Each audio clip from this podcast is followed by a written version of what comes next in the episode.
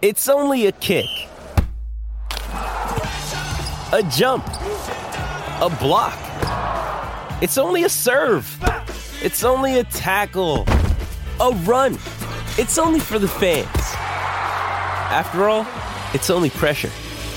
You got this. Adidas. Want to witness the world's biggest football game? Head to iCanWin.com.au, predict Australia's score with a crystal ball, and it could be you and a friend at the FIFA World Cup Qatar 2022 semi finals, all thanks to McDonald's. Maccas, together and loving it. TNC's apply.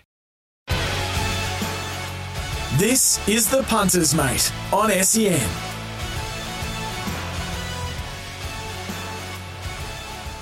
Mark Braybrook and Chris Nelson on this Friday morning. The TAB Queensland Racing Carnival is where champions emerge. Gamble responsibly. Call 1 800 858 858. A couple of weeks ago on the program, we spoke to Michael Costa, of course, is heading uh, overseas to take up a, uh, a very lucrative role. And he mentioned to us that uh, um, his boxes were being taken over by Annabelle Neasham on the Gold Coast, and Annabelle has arrived on the Gold Coast for the racing, uh, the Winter Racing Carnival, and joins us now. Annabelle, welcome, I suppose, to Southeast Queensland. Sorry, it's a bit wet. You can't get away from the rain. I know. I was looking forward to coming up to a bit of sun. It was sunny yesterday afternoon, and um, well, I've clearly brought it with me. yes, we'll blame you. Anyway, uh, I'm getting getting pretty used to it now. Now, uh, how exciting is it for you to branch out and and, and have these facilities, these boxes, and, and now a, a training base in southeast Queensland there at uh, Aquis Park Gold Coast?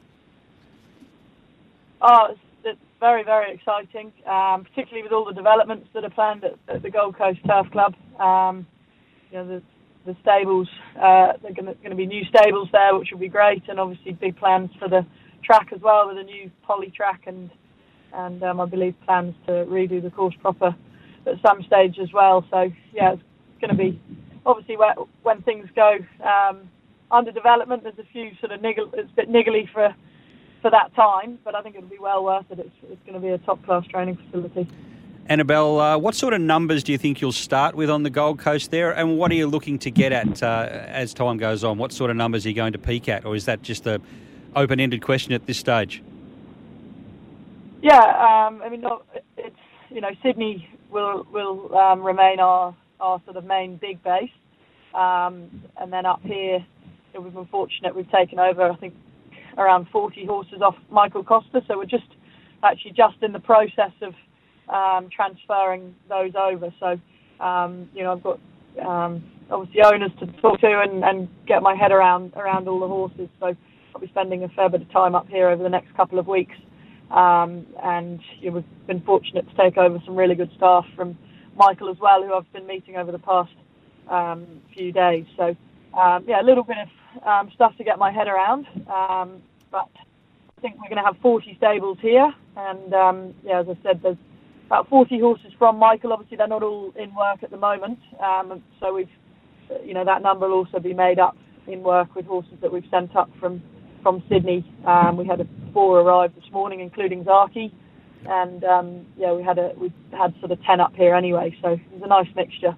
Now, just on Zaaki, I did uh, read an article some time back uh, that you get very nervous when Zaaki's about to run. How are the nerves at the moment?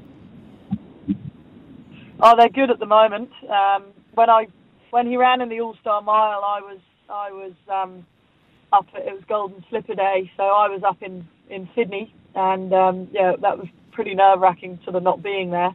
Um, it's more just relief when he won, but uh, normally I'm quite calm and relaxed. But um, yeah, actually, the Queen Elizabeth was the first race um, since um, I think probably since the Hollindale last year that he'd not been favourite for. He's normally a very short price favourite, which always makes makes the nerves um, a little bit more jittery. But uh, you know, he was he was probably third pick in the in the market then. So um, for, whatever reason, I, I wasn't as nervous. Um, but uh, look, he's in great order. Um, he came off the truck early this morning, and he was he's um, yeah, it's hard to keep a lid on him. He's been for a walk this after this morning, and he's very, very fresh. So that's how you normally want him. And yeah, I'm very excited about tomorrow. Now, looking at the weather, you are on the Gold Coast at the moment. Excuse me. Can you give us a live update? Is it raining down there at the moment? On the radar, it looks to be.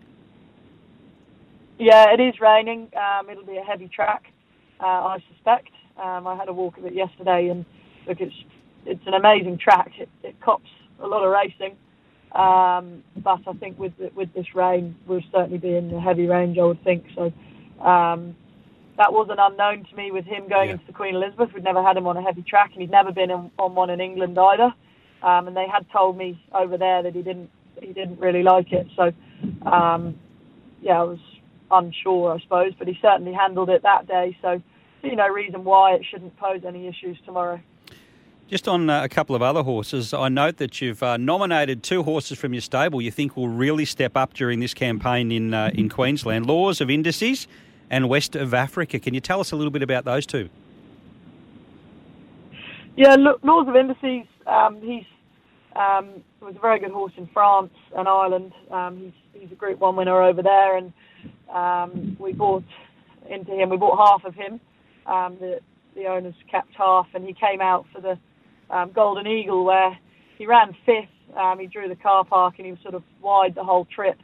Um, and we were concerned he'd, he'd never have been on a track as firm as it was that day, but he relished it. And I think had he had had a bit more luck, he would have finished very close to I'm Thunderstruck. Um, it was a massive run. Um, so we were, we were very excited about him um, heading into this carnival, and he's just you know struck a wet track every time. And uh, look, he's had some good placings. He was third in the George Ryder, he was fourth in the All Age. But I think if I can get him back on a dry surface, um, which hopefully we'll get to him at Eagle Farm, um, you know he could be a serious Stradbroke contender. And West of Africa?